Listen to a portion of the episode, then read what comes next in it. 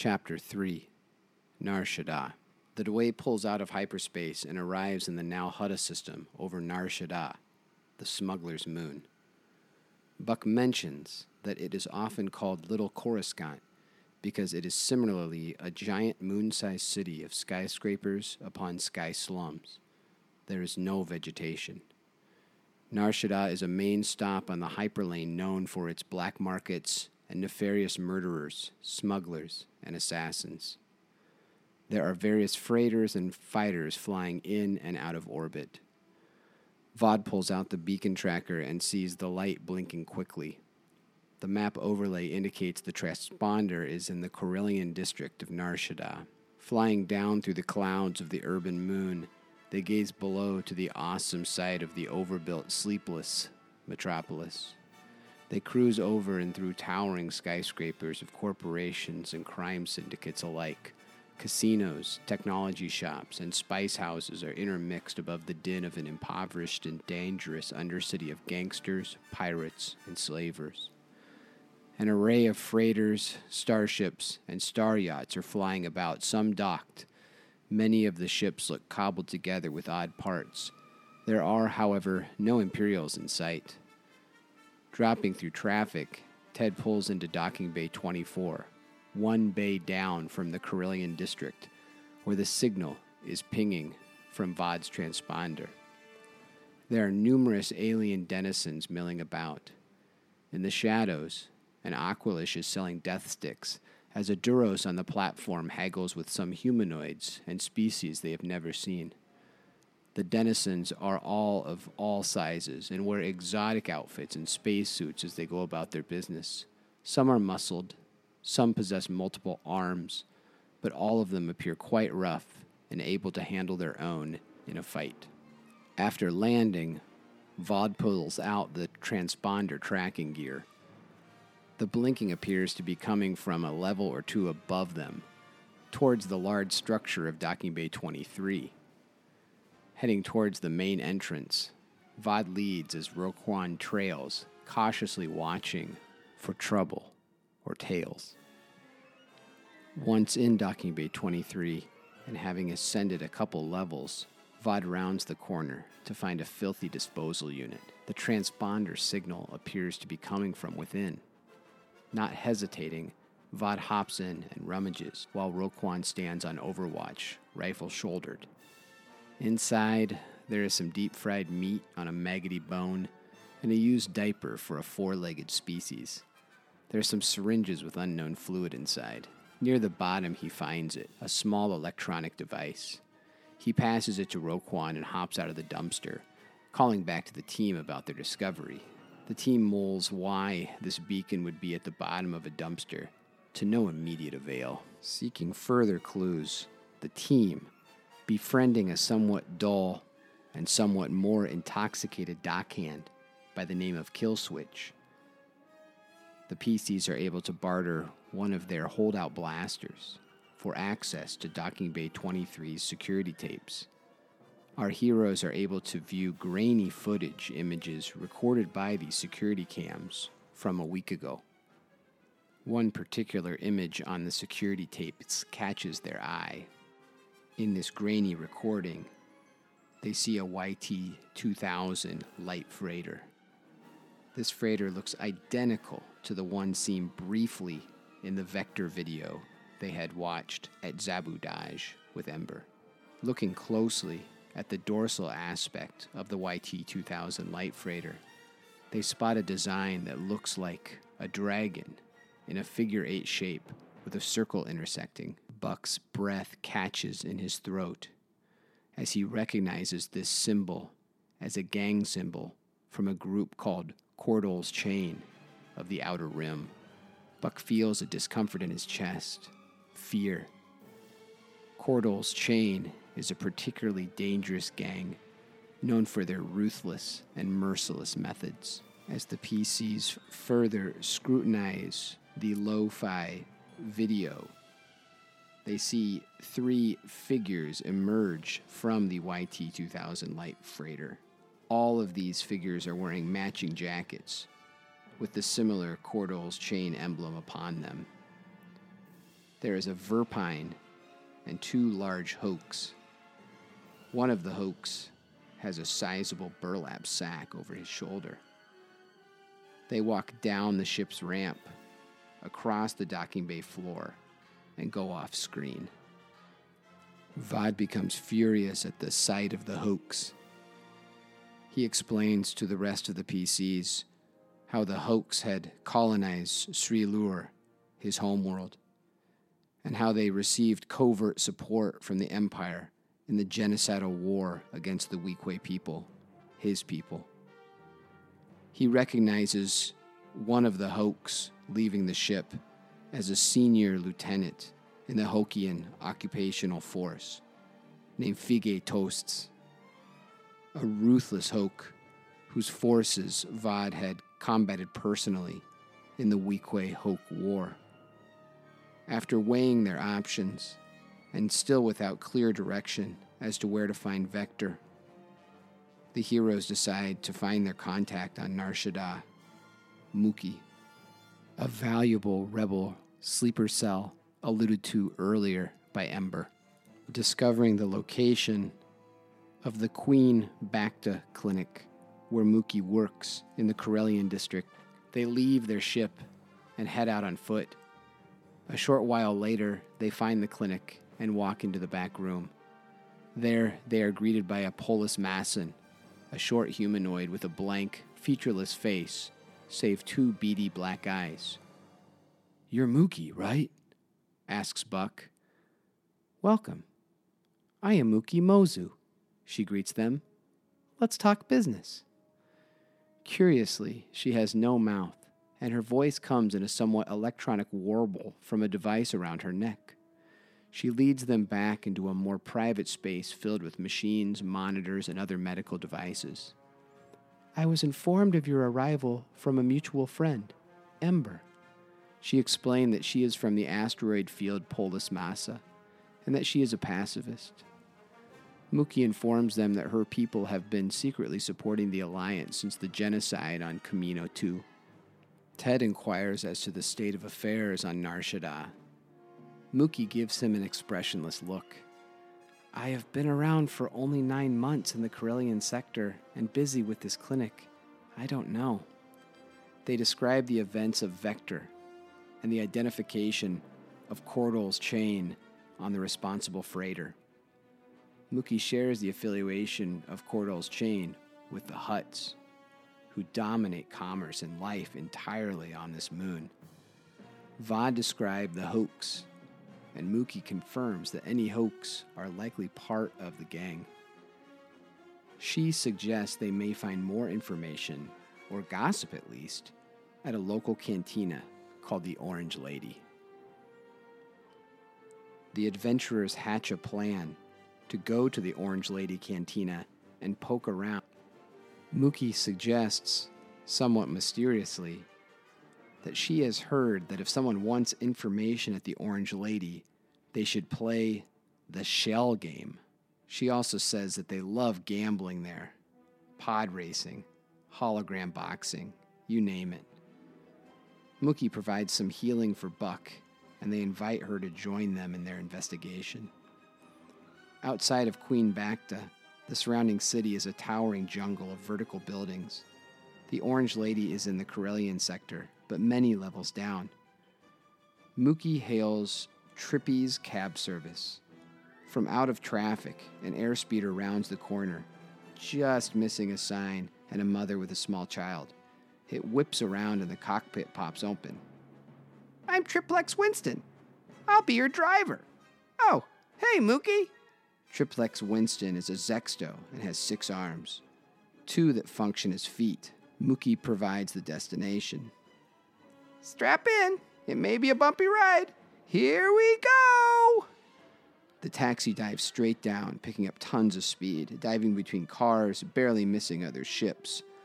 One hand is driving, one hand holding a drink, and another hand is on the radio dials. Triplex barrel rolls, flipping around traffic, appearing to barely pay attention. Roquan, who didn't put on any seatbelt, falls to the roof of the cab. "And here we are, the Orange Lady," joyfully announces Triplex. Mookie pays him, and he is off. Entering the cantina and bathed in the tunes of Roboban, a multi-headed musical worm, the PCs scope out the Orange Lady looking for clues. The place is moderately full. There is a Togruta in a haze of smoke towards the back, two Rodians at the bar immersed in conversation, an Aqualish bartender polishing glasses, three Duros pilots hunkered along a wall, several Imperials drinking and ignoring the other non-humans, and a group of Wookiees standing watchfully in the back. Eavesdropping and talking with various patrons, the PCs ultimately find themselves directed to the back corner of the bar. Here, in a smoky, dark booth, a pair of yellow eyes peer back at them through the haze. "I am Shell Sterling." The PCs stare as the elderly Thispiasian uncoils his serpentine body, stroking his long beard sagely. He states that he has been waiting for them, and he will offer assistance. "However, you must either pay or play." He puts several pairs of Hintaro dice on the table in front of them, collectively realizing that this must be the Shell game. The PCs each introduce themselves in turn to Shell, who nods knowingly. Vod states he is looking for information about the Cordell's Chain gang. Shell takes a big hit from a pipe in a turtle shell-shaped cup. He agrees to share his knowledge if they can win a game of Hintaro. They agree, each taking turns rolling and replacing one die of choice. In the end, Vod wins, with a Kulro pair. Shell nods and reaches out, grabbing Vod's hands in his. Shell's eyes roll back in his head. "I believe I have some answers for what you seek," he murmurs slowly, blowing out more smoke. In a trance-like state, he begins. "Frozen throws round tricky locks, while guardians growl with hackled hawks. The queen will feed her hunting hive, who pray the prey is still alive. Singing legs send soaring tunes, a hymn of death to please the doomed. The hut makes puppets of them all, an Ardos star of beck and call. Dog eat dog will slay the meek, a smoky blind, a fearsome speech. Doctor, doctor, come and quick, stone and glass, a sorcerer's trick. Roaches rest in gruesome grime, the silent sneak of vile Verpine. When Cordell's chain is wrapping tight, beware the tricks beyond your sight, the gas, the trap, the net, the tough. Watch your step, it's getting rough. Quarries quick like Goto's lore, was over there but left before. Cordell's gang likes drink and spice, and bets inside the loaded dice. Ord Mantell will surely win, but read the room for Crimson Zin." In the final stanza of Shell's speech, he points in the direction of a table behind them in the Orange Lady. "The one you seek, the forces show, the hunter's name, Zinzin Skyvo." While Shell speaks, a pen floats in the air, writing his words on paper, a pen controlled by no one, but moving rapidly. The paper slowly drifts to Vod's hands. Shell Sterling asks if there are any more questions they seek. Vod inquires into the cost of a fortune. Vod agrees to the fee, and the others also decide that they would like to hear their fortunes as well. Shell enters another trance and grasps each of their hands in turn, closing them in his scaly claws. One by one, he provides their fortune. For Vod, shadow makes for scented slice, 1, 2, 1, 2, to render thrice. Your home a teetering precipice of sand and sun of boyhood bliss. The teacher takes but doesn't know. Protect the rest, absorb the blow. When fallen mentors become a ghost, sanity fades at death's encroach. Find and win and heal and slay, where evil blooms a foul bouquet. For Buck. Father, please, hear me speak. Another day, the death of me. To leave behind a falsehood vain may mean a chance to live again. But stash me in this dying place? No clothes, no food, no friends or space. I'll die before I live again, arisen strong from name and men, to smash the legs from out the hulk and slash the belly of birthing's cult. For Ted. Yellow eyes see green and death. Mechanics fail, as does the breath.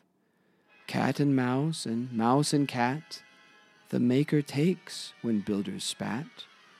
Trial of wind, make the move, or circle past again, you lose. The pen upon a cursed page depicts a wrath, a wretch, but pray, when all is lost, the arrow slays. For Mookie. Early entry inside this place, water breathes itself to space. Life creates it, makes it grow. Midichlorian ratio. A fractal sees a spectral form, curve and twists until it's born. Dark and light, a circle one, your sacrifice ignites the sun. Roquan, scoping out the rest of the bar, sees the PCs gathered at the hazy table in the back and comes over. He asks Shell if he can get a half reading for half the credits. Shell shakes his head no. Roquan pays him in full. Shell holds out his hand and pulls the coins from Roquan with unseen force. They spin in the air in front of all of them, while Shell takes a big drag on his turtle pipe. For Roquan. The clatter plastoid mercenary male, evil gasps behind the veil. Return, revenge, are all the same. The force remorse, eternity bane. On distant world where maps are rend, sanctuary, peaceful master's den. Justice, cruelty in stasis plain. Dark arise if anger's flame. The path ahead in conflict writ. A Jedi acts with force alit. With his hand enfolded in Shell's, Roquan reaches out with the force, feeling for Shell's emotional state. Roquan feels the warmth of a spring day with the sun kissing his body. He feels a sense of peace, like a lake without ripples, a warm light of stillness. He lets go. You are far too kind. Consider yourselves all new friends of mine. Shell turns and stares directly at Roquan. Let the light guide you. Follow the light. Roquan feels a warmth again. Then it is gone. After their encounter with Shell, the PCs spread out again in the bar to look for any residual clues regarding Zinzin Skyvo, Cordell's Chain, or the presence of Vector. "Ted Yedman?" a drawling voice from behind Ted says as a broad hand slaps Ted on the shoulder. "I haven't seen you in a long time." Ted turns to face a man dressed in a similar Stetson as Ted's and wearing a similar leather space jockey suit. "Oops. Sorry. I mistook you. You sure did look like him with that hat and blaster." "Who are you?" asks Ted. "I'm Zeke Wrangler. Ted Yedman was an old friend of mine." "I'm Sin," says Ted, to the rest of the party's shock. "Oh, guess I had too much to drink," the stranger mumbles as he turns back to the bar, a forlorn expression on his face. Ted turns away from the group, appearing very uncomfortable. He wanders off to go talk with a group of Rodians. Before he does, Ted turns to the group and says, "Guys, I'm feeling like we gotta get out of here. And hey, please don't call me Ted in front of him," he pleads, pointing at Zeke Wrangler. Roquan leans into Buck. "What's going on with Ted?" "I have a feeling he's not who he says he is," replies Buck. Over at a side table, Ted strikes up a conversation with Rodians. He points across the bar at Zeke and asks about him. The Rodians tell him that Zeke Wrangler used to be a bounty hunter. He belonged to a group called the Sons of Fortune that apparently now have disbanded.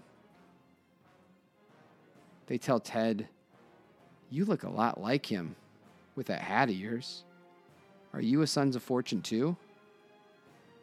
"No, not at all," claims Ted. "Just a similar appearance, I guess." Suddenly, and upsetting the relative peace of the Orange Lady Cantina, Vod encounters an Imperial in the bathroom. Unable to resist the opportunity, Vod attempts to strangle him with his garrote. The officer cries for help, and a deadly brawl ensues, with the PCs emerging victorious. With the blood of Imperial officers and engineers literally on their hands, and for self-preservation, the heroes scatter from the Orange Lady and into an adjacent alley, where they regroup and recall Shell's prophecy. The heroes decide to seek Zinzin at the place where Shell told them he would be, the loaded dice. From Zinzin, the heroes hope, they will find more clues regarding the location of Vector with information vital to the rebellion. The group decides to call Trippy and his cab again. As they await the arrival of the Zexto, the group confronts Ted on his previous interaction with Zeke Wrangler, the Stetson-wearing character at the Orange Lady. Ted responds, "Look, guys, basically, my name's not Ted. I took Ted's clothing and identity a long time ago, a decade ago. It's just been that way." He drifts off. "He's been dead a long time. I thought it'd be easier being him than me." Buck asks why he took the stranger's identity. "He was a bounty hunter after some guy. The other guy killed Ted, so I took his clothes, found Ted Yedman's identification, then took his ship and never looked back." He removes his red-tinted specs, looking his friends in their eyes. "My name is Luz, but I've been going for Ted Yedman for so long. Well, maybe just call me Sin while we're here, as in Sindesi, my last name." "What do you think about that Zeke guy back there?" asks Buck. Ted shrugs. "Maybe I'll have to look into the Sons of Fortune later," he replies. Out in the street, a taxicab comes spinning downwards from above not using the usual driving lanes. It's weaving between awnings, nicking a neon sign, and flying downward towards the heroes. It jerks to a halt in front of the group. It's Trippy. The group hires him for a trip to the loaded dice bar. A thrumming hive of hollow gladiatorial superfans and hooligans. The loaded dice, a huge bar deep in Nar Shaddaa Undercity, opens its doors to our sleuthing PCs. Amidst a mass of all varieties of aliens, some clad in red, cheering the Tatooine Rontos, and some green, cheering the Ordmentellian Savrips, the adventurers seek any sign of the Verpine Zinzin Skyvo. As they did in the Orange Lady, the group fans out across the 2 floors of the Loaded Dice bar, briefly interacting with an Ugnaught arms dealer, a Basilisk bartender, a drunken Abyssian, not to mention Roquan being faux seduced and pickpocketed by some lovely Twi'leks. Ted stumbles upon a Chadra-Fan informant. "I'm Wilson," says the Chadra-Fan. "And if you want to know something, I'm the guy to ask." Ted probes for information on their quarry. "Golly, I'd like to give you some information, but I'm fresh out of credits. I'm feeling kind of dumb without credits in my hand," says Wilson. Buck overhears the start of this conversation and joins Ted and this tiny Chadra-Fan. He hands Wilson 10 credits. "Tell me everything you know," says Buck. Wilson replies, "Here's what I'll tell you that's worth 10 credits. The Rontos over here, they suck, but they might win tonight. And Zinzin Skyvo is one of the major bounty hunters in the Cordell's Chain. Zinzin works for Jabba the Hutt's clan, the Dasilagic Kajitic. Word on the street is they're looking for new ways to preserve captives on the cheap. So you know what they do? They use silicite, borgonite, cheaper gases like that, and they just capture people to test out new forms of preserving captives. Carbonite is so expensive, you can't blame them." "Where are they?" Ted interjects. "Oh, I'm not sure. My hands are empty again," says Wilson.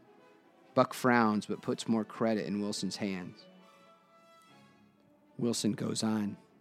"Deal.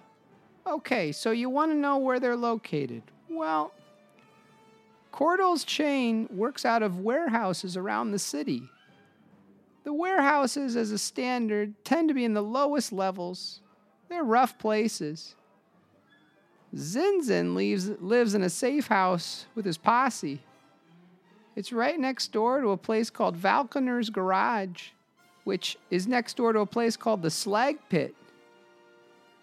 You didn't hear it from me, but that's where you'd find Zinzin." Bucks thanks him, ruffling the fur on his head. As the hollow gladiator match comes to a bloody end and the opposing fans erupt into a bottle-throwing, chair-smashing brawl, Vod, from his position of Overwatch, spies a Verpine, several Houks, and a team of Aqualish heading out the bar.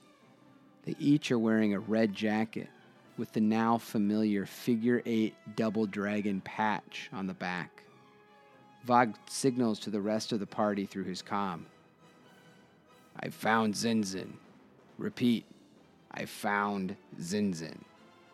Pushing their way through the mass melee mayhem and keeping the exiting Verpine and his posse in their sights, the heroes hail Trippy Winston, idling in a cab outside the bar, and speed down through the Nar Shaddaa underbelly, following Zinzin's speeder. Unfortunately, the crafty Zinzin is a good pilot, and he's able to shake their pursuit. Ultimately, the PCs elect to stake out Zinzin's abode, reviewing the information that Ted had just gotten from the Chadra-Fan Wilson and speeding straight to Falconer's Garage and the Slag Pit Bar. They are somewhat relieved upon arriving on the dark and dirty understreet to find Zinzin's hideout, sandwiched between the bar and the garage, to appear dark and quiet. Enough time, they pray, to snoop and sneak and maybe even find information on Vector before Zinzin arrives back home. Ingratiating themselves with the Kalkarin owner of Falconer's Garage, the PCs manage to borrow a ladder and attempt to break into Zinzin's abode. Trying their skullduggery skills, the heroes are unsuccessful to break into any doors or windows of the upper floors of the safe house, Mookie even earning herself a blaster bolt from Zinzin's automated security turrets in the process. The PCs ultimately find themselves on the roof of Zinzin's fort, unknowingly being stalked by the Verpine's pet Verberthlers. A battle ensues, and despite Roquan being clawed deeply on the back, the PCs make quick work of Zinzin's guard animals. As the fight concludes, Mookie applies some gauze and pain relief to Vod and jabs a stim pack in her own leg. Roquan tends to his wounds. There is the sound of generators turning on. The group explores the roof. Mookie finds a button that says, "Vent all." She pauses a moment and then presses it. All of the chimneys on the roof suddenly begin belching out tons of thick smoke. The party holds their collective breath as the smoke filters over the edges. In the din of the blasters and beastly howls emanating from the Verberthler skirmish, the PCs fail to notice an airspeeder pulling up alongside the building's rooftop. From double doors at the far end of the roof, atop the catwalk overhead, a bipedal chitinous creature emerges. He strolls within an arm's reach of the surprised Mookie, standing on the catwalk from the previous fight. The new creature is wearing a red leather jacket with the Cordell's Chain dragon logo. It's a Verpine. The Verpine. In a chittering voice with high-pitched tones, Zinzin Skyvo greets his guests. "Welcome to my home. I doubt your scalps are worth much, but I hear the Imperials are looking for a band of rebels led by a cowboy and a Weequay slave." He tilts his head in the direction of an enormous Houk and two Aqualish thugs climbing onto the roof behind them. "Welcome, boys. Surely you've met my friends before." He turns to Mookie as his deft hand snatches out and grabs her by the neck. Without looking, he tosses her back over the edge of the roof. By happenstance, a driver of a mattress truck is slowly cruising the lower streets, looking for a delivery address. Mookie lands miraculously on a mattress in the back, unconscious, as the truck drives off. Zinzin continues from the catwalk on the rooftop, looking down towards the intruders. "You have two options. Put down your weapons and help us test the argonite gas inside. Or, option 2, we assist your souls in joining my recently departed pets." The Verpine purls out his blasters. "I prefer option 2, he quips as he releases laser blasts at the Weequay. Vod flips away from the shots but plows into Ted, sending them both to the ground. The Houk lets out a roar and lunges towards Buck, swinging his fists. His wild haymaker of a swing goes flying past Buck, but his elbow catches Buck on the jaw, sending him spinning. Buck staggers to his feet and rushes around the chimney, firing his blaster at the Houk, striking him in the shoulder and burning his jacket. Roquan deftly flicks his hunting rifle to his shoulder, stabilizing the barrel on the rooftop housing. Firing, he blasts an Aqualish in the chest and off the rooftop. Ted pulls himself to his feet and fires his blaster into the Houk's chest as Vod flips to his feet, recovering his vibroglaive. He rushes the Houk and swings at his shoulder, chopping into it like a stout tree. The Houk roars and knocks him away. The remaining Aqualish takes advantage of the Weequay's blind spot and rushes in with brass knuckles, landing a solid hit. "You want to get something done? You gotta do it yourself," mutters Zinzin. He deftly moves along the upper catwalk towards Roquan, firing down at the Arcanian. The double blasts of his twin's guns burn across Roquan's face, scorching Roquan's cheek and ear. Zinzin lets out a victorious chittering whoop but fails to see the rusted holes in the walkway. He stumbles off the catwalk, landing on his back down on the rooftop. The enraged and bloodied Houk grabs at the gash in his shoulder angrily. Turning to Vod, he kisses his vibro-knuckles and winds up a punch. "Weequay scum!" He plows past Vod's head into a generator as Vod dodges, causing the Houk to stumble towards where Buck is crouched. Buck runs from the Houk, shouting over his shoulder. The Houk lets out another roar and rushes Buck. He punches with his vibro-knuckles, striking Buck in the mouth, splitting open a fearsome gash that gapes from the corner of his mouth and up to his cheek. Ted finds the opportunity to help his downed friend, Roquan. He rushes over, pulls a stim pack, and jabs some healing bacta into him. Roquan shakes the fog from his head, pulling himself up. Shouldering his hunting rifle, he lines up the enraged Houk lumbering over Buck and fires, striking a blast into his other shoulder. Vod pushes off from the Aqualish and rushes now towards Zinzin, who is prostrate on the ground from his fall, and strikes Zinzin on the ground. Zinzin crawls away from Vod and manages to get to his feet. He runs towards the edge of the roof, pulling two grenades and lobbing them back over his head towards Ted. "No one takes my quarries from me." The first grenade bursts into a yellowish spray, creating a thick, sticky foam polymer on the rooftop up to Ted and Vod's waist, immobilizing them. The second grenade explodes second later into a rancid mist of Rakor venom, a poison extracted from the dark wolves of Sriluur. Although Vod recognizes the toxin immediately, it does not prevent him and Ted from choking and heaving uncontrollably. "Suck on that, you house robbers!" taunts Zinzin. Roquan darts around the edges of the foam to a ladder and hurtles up to the catwalk. Atop the structure, he fires down on Zinzin. The blasts whiz by the Verpine's head and into the venting structure, dropping the chimney pipe and pinning the gang leader. Buck dashes up to Ted and climbs up on the foam, trying desperately to free him. Vod and Ted are stuck, coughing, sputtering, and vomiting. The remaining Aqualish lets out an unintelligible blathering and fires at Roquan up on the catwalk. The battered Houk has circled around the backside of a generator behind them. He grins and pulls out a neuronic whip. He flicks his arm and sends it cracking into Buck's ass. Trousers split. Buck angrily pulls his blaster and shoots at the Houk, blasting through the other sleeve. Roquan redirects his gun at the Houk as well and fires, blasting the Houk in the windpipe. Blood spurts from his neck. He gurgles, clawing at his throat, and collapses in a heap. Pushing the chimney wreckage off and standing up, Zinzin draws his pistols. He aims his guns at Ted. "I told you you should have never stolen my quarry."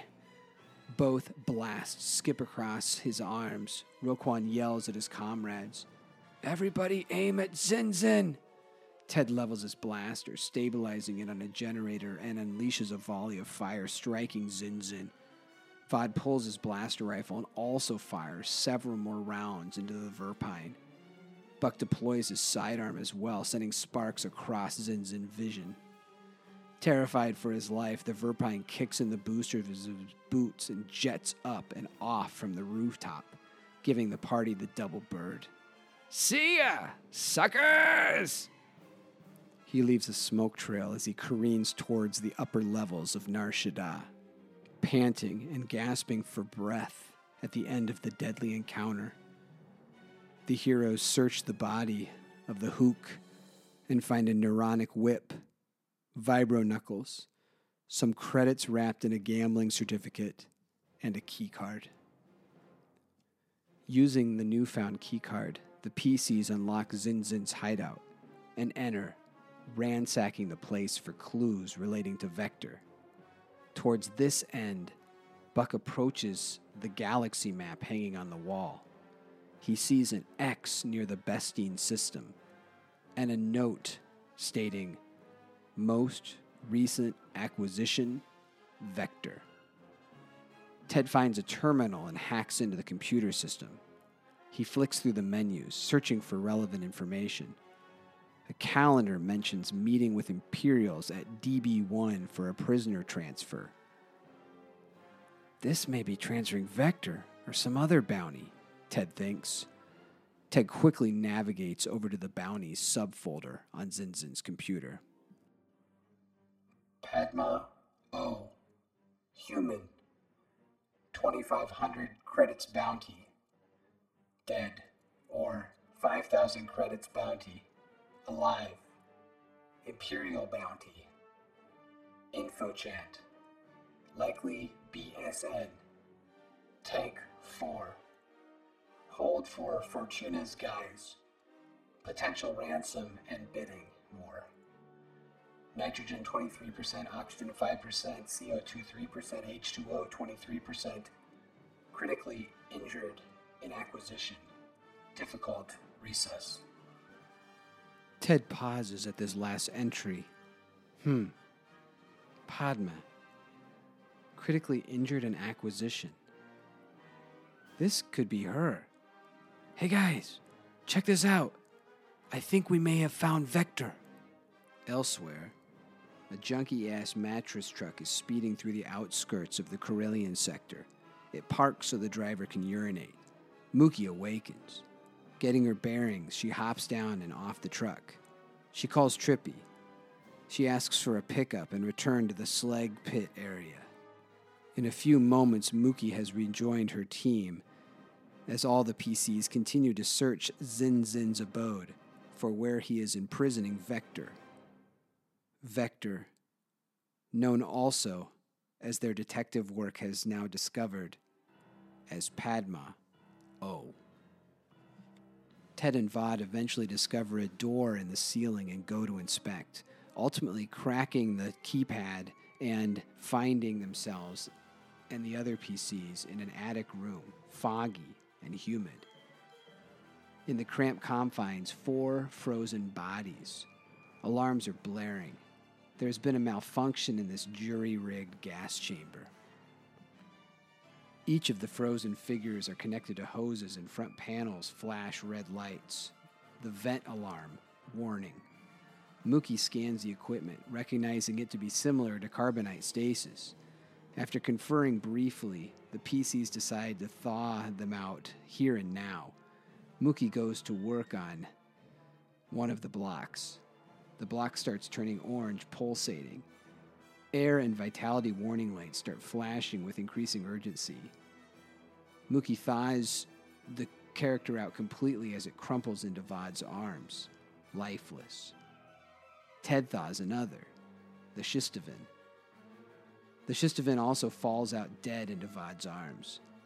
Realizing the thaws are not working, Mookie goes to a control panel nearby to reestablish gas volumes in the tubes, as lack of gas appears to be part of the problem. She curses herself for previously venting the gas on the rooftop earlier. Returning to the frozen figures, Mookie decides to thaw Padma O. I think this one's Vector, states Ted. We better get this right. The block starts blinking, turning red, then melting away. As it's melting, a recognizable face begins to emerge. It's the face from the video of Vector. She crumples out towards Roquan, but he fails to catch her, and she slams into the ground. Vod yells to Mookie, "Help her! That's Vector!" Crumpled on the ground, Vector is breathing with a lot of difficulty. Mookie quickly jabs a stim pack into her chest.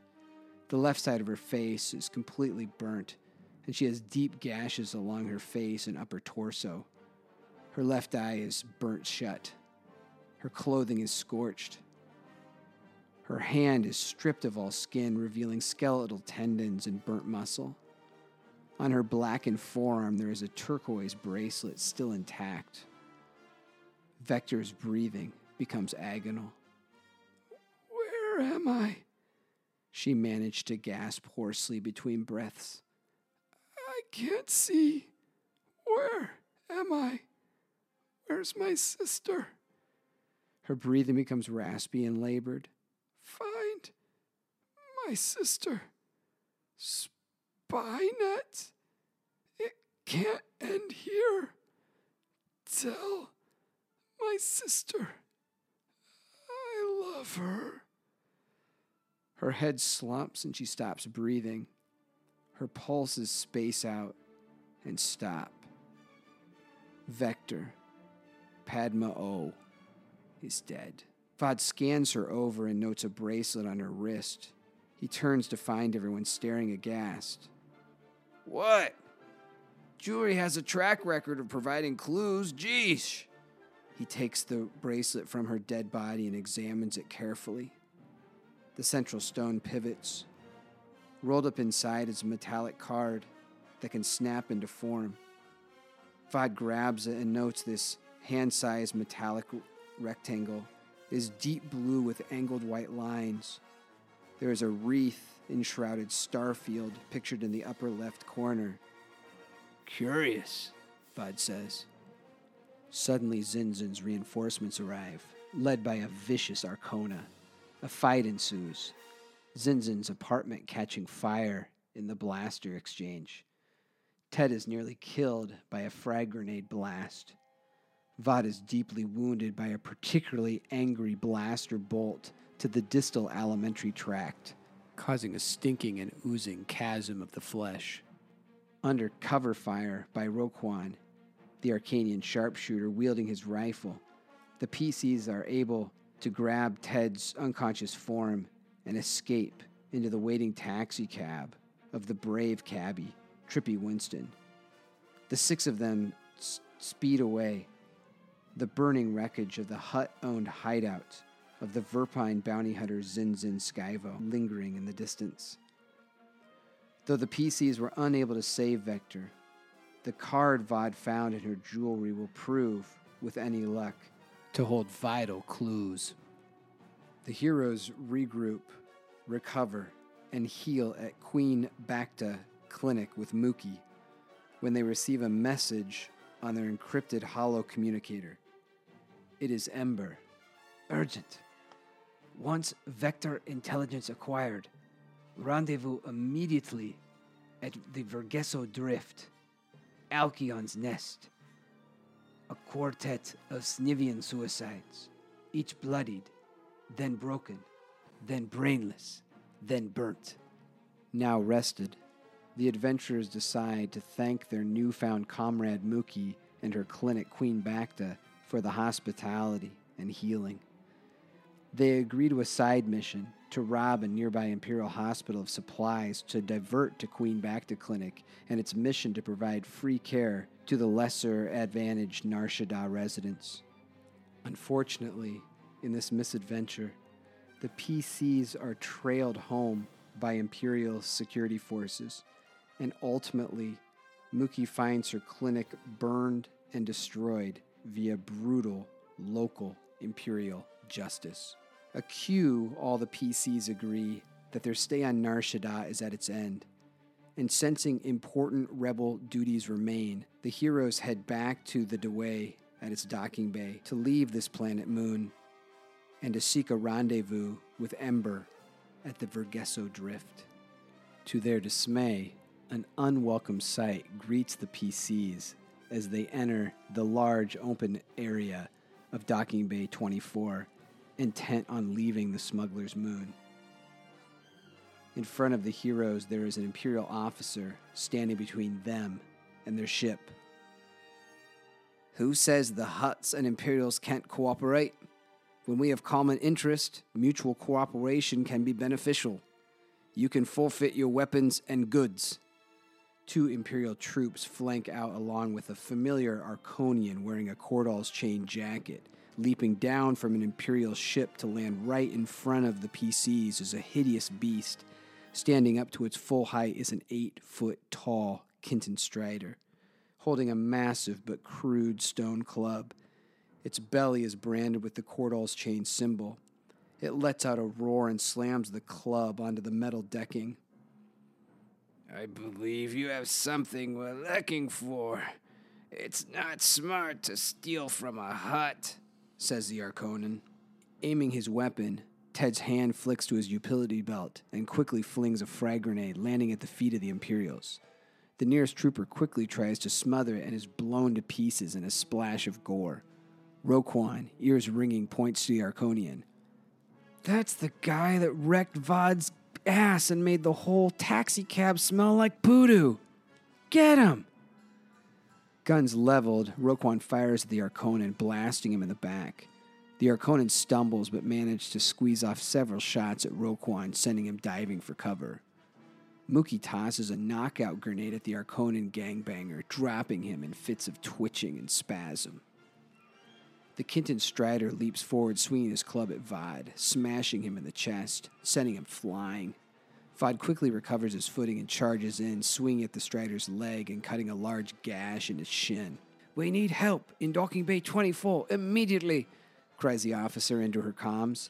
She levers her gun at Ted, blasting him in the ankle, dropping him to his knees, but quickly draws his X-30 Lancer blaster pistol, firing at the officer and scorching her neck.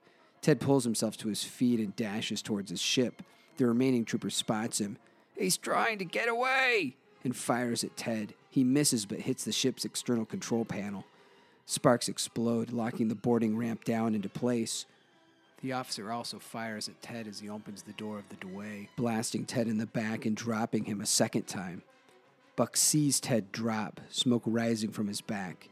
He aims and fires again at the officer, striking her through the left ear this time, sending her brain sizzling across the outer hull of the Douay. Roquan finishes off the remaining Imperial with a blast to the neck as Ted limps to the cockpit, firing up the ship's systems. Mookie scampers towards Vod, who is battling the towering Kinton Strider beast. Pulling out a stun grenade, she hurls it at the Strider as it swings for Vod. The grenade explodes in its ear, knocking it off its feet, dazed. Regaining its footing, the raging Kinton Strider bellows as it leaps forward towards Mookie, swinging its club. The stone weapon smashes her back through the air across the landing pad. Mookie pulls herself up off the ground and staggers towards the ship, fearing another strike of that magnitude will kill her. Seeing his prey flee, he lumbers to the ramp of the ship, swinging again at Mookie. She ducks under his swing, which smashes into the ramp's hydraulics, jamming it. Roquan positions himself at a distance and fires back towards the Kinton Strider. The heavy blast sears off part of its arm. Immediately, the dangling sinew of its shoulder wriggles about and the surrounding skin quivers. Roquan stares in horror as the Kinton's arm starts to heal itself. Vod takes one look at the healing beast and runs into the ship. "We're gonna need a bigger cannon," he yells, grabbing a seat at the heavy guns. Buck fires several more shots at the seemingly unstoppable foe, striking it in the face. It bellows again, but does not slow. Mookie rushes inside to the ramp control panel, attempting emergency repairs. The wires spark as power is returned. Roquan continues to put distance between himself and the Strider, firing from his distance position. Through the scope, he hits another amazing long-distance blast, taking another chunk out of its leg as it pushes its way to the ship entrance, pursuing Mookie. The Kinton Strider ducks its head as it enters the Douay from the ramp, trapping Mookie against the wall. The massive stone hammer comes crushing down. Somehow, she managed to roll between its legs, avoiding the enraged swing that smashes a control panel, slamming the cockpit blast doors shut. Hearing that the beast actually entered the ship, Vod rushes back down from the gunnery chair, defiantly swinging his vibro-axe at the Strider. He slices across its chest, sending it stumbling back. Horrified, Vod watches the skin and flesh repair itself like an orchestrated dance of Sriluurian sand spiders. From the cockpit, Ted throws his ship into reverse. He's determined to rid his freighter of unwanted cargo. In a desperate maneuver, Ted pulls hard to starboard while engaging the dorsal stabilizers and starboard landing thrusters. The Douay tilts up, pirouetting on its side. Miraculously, as the ship banks above battlefield, the Strider falls out of the open portal, past the ramp, and crashes down onto its neck on the landing bay deck. Mookie and Vod slide into an interior wall but manage to hang on. As Ted levels the ship back out, Mookie immediately heads to the jammed pneumatic ramp joist and hammers it straight, allowing the ramp to completely close. The Kinton Strider roars, clambers to its feet, and launches itself at the first thing it sees, Buck. Roquan fires his blaster again, slamming concentrated laser fire into the Kinton Strider's solid head. The head only bobbles at the blasts. Terrified, Buck runs past the Strider towards the ship, firing back over his shoulder at the behemoth. The blast hit the stone head of the hammer, sending a jolt to the Strider's arm. Its three fingers spasm and it drops its weapon. Back on the ship's cannons, Vod fires a tremendous volley at the Strider. The metal flooring around the Kinton feet melts and curls, but the cannon volley misses the creature. Ted tips the Douay around into an ideal position, lining up another shot for Vod. The Weequay infiltrator releases a salvo of fire at the Kinton Strider. Multiple blasts land squarely on target, and the Kinton Strider explodes like a melon, sending steaming beast chunks across the docking bay.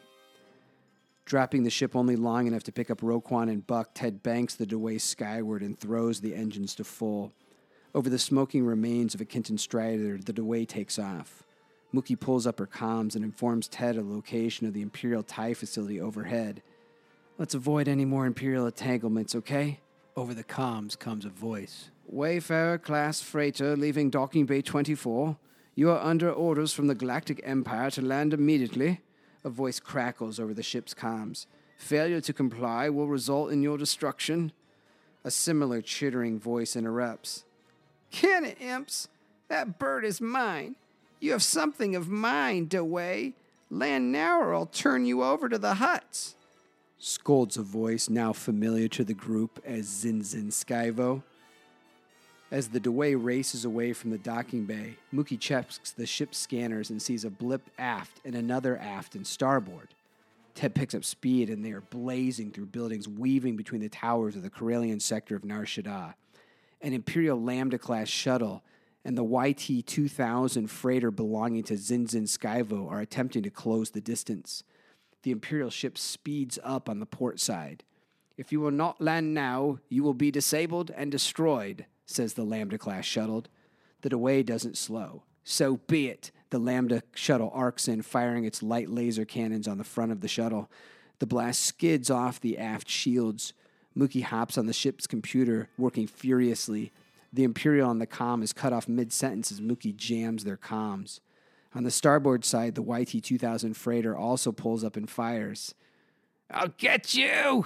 yells Zinzin. There's a large explosion in the back of the ship. The Douay lurches off course. Buck jumps into a seat next to Ted to help co-pilot and regain control. Roquan also staggers down the hall to cockpit of the teetering freighter to help steer the ship back onto course. The shuttle gunner fires, sending plasma blasts just over the freighter's cargo pod. Vod leaves the gunnery seat, bounding to the back of the ship. Pipes near the thrusters are spewing coolant internally. Vod manages to haul a damaged pipe back into place, restoring some function. Ted yanks at the yoke and pulls the Douay back under control. A guttural growl sounds on the intercoms, and another salvo of fire shoots from the YT-2000 freighter, Zinzin's ship. Ted deftly barrel rolls the massive freighter, avoiding a direct hit. The Lambda shuttle fires again from behind as well, striking the Douay. Ted pushes the ship up and out of the buildings, further along the flight path, taunting Zinzin over comms while Mookie hops onto the nav computer, punching in coordinates to calculate the jump to the Vergesso Drift. Zinzin's cackle is heard over the ship's speakers as he fires again, smashing the electronical control system of the Douay's underside, creating severe power fluctuations. The lights flicker on and off, and the ship begins to vibrate unsteadily. Buck hops on the comms. Whoa, easy. We left a gift for you back at Queen Bacta. We don't deserve this treatment. Ha! The Verpine replies. We'll loot your ship, then go back to Queen Bacta and loot there too. Bug shrugs at the crew. He didn't take the bait, guys. The shuttle peels around and fires another volley, missing over the top of the ship. Vod runs back to the gun turret. He spins the gun right and left, trying to change the firing arc to point towards the rear. Failing, he angrily spews blaster fire across the front firing arc in a withering barrage. He only strikes a neon drink hut cola sign, sending a shower of sparks over the pursuing ships. Zinzin's YT-2000 freighter fires again, and blast breaks off a piece of the hull of the Douay, soaring across the front of the shuttle and knocking it off course. Ted's nose is directly upwards and punches the throttle. As they clear the atmosphere of Nar Shaddaa, there are other ships and satellites seen in low orbit. The Lambda continue its withering rain of fire, striking the crippled Dewey. Ted pushes their freighter engines to its limits, trying to put even more distance between the Dewey and its pursuers. The Lambda shuttle is able to keep up. Mookie pulls off a panel in the region of the shield generator. She pulls and reconnects several wires.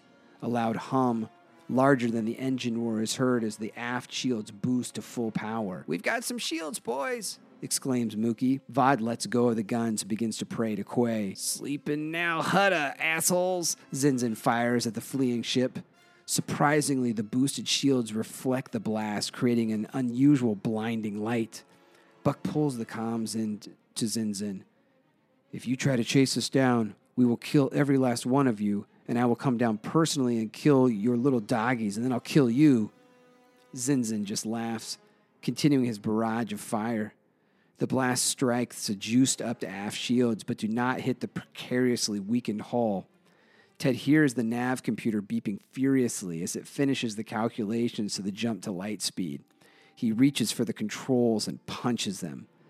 The Wayfarer-class freighter hyperdrive engages, and the Dewey leaps away in a blur, leaving Nal Hutta and its moon, Nar Shaddaa.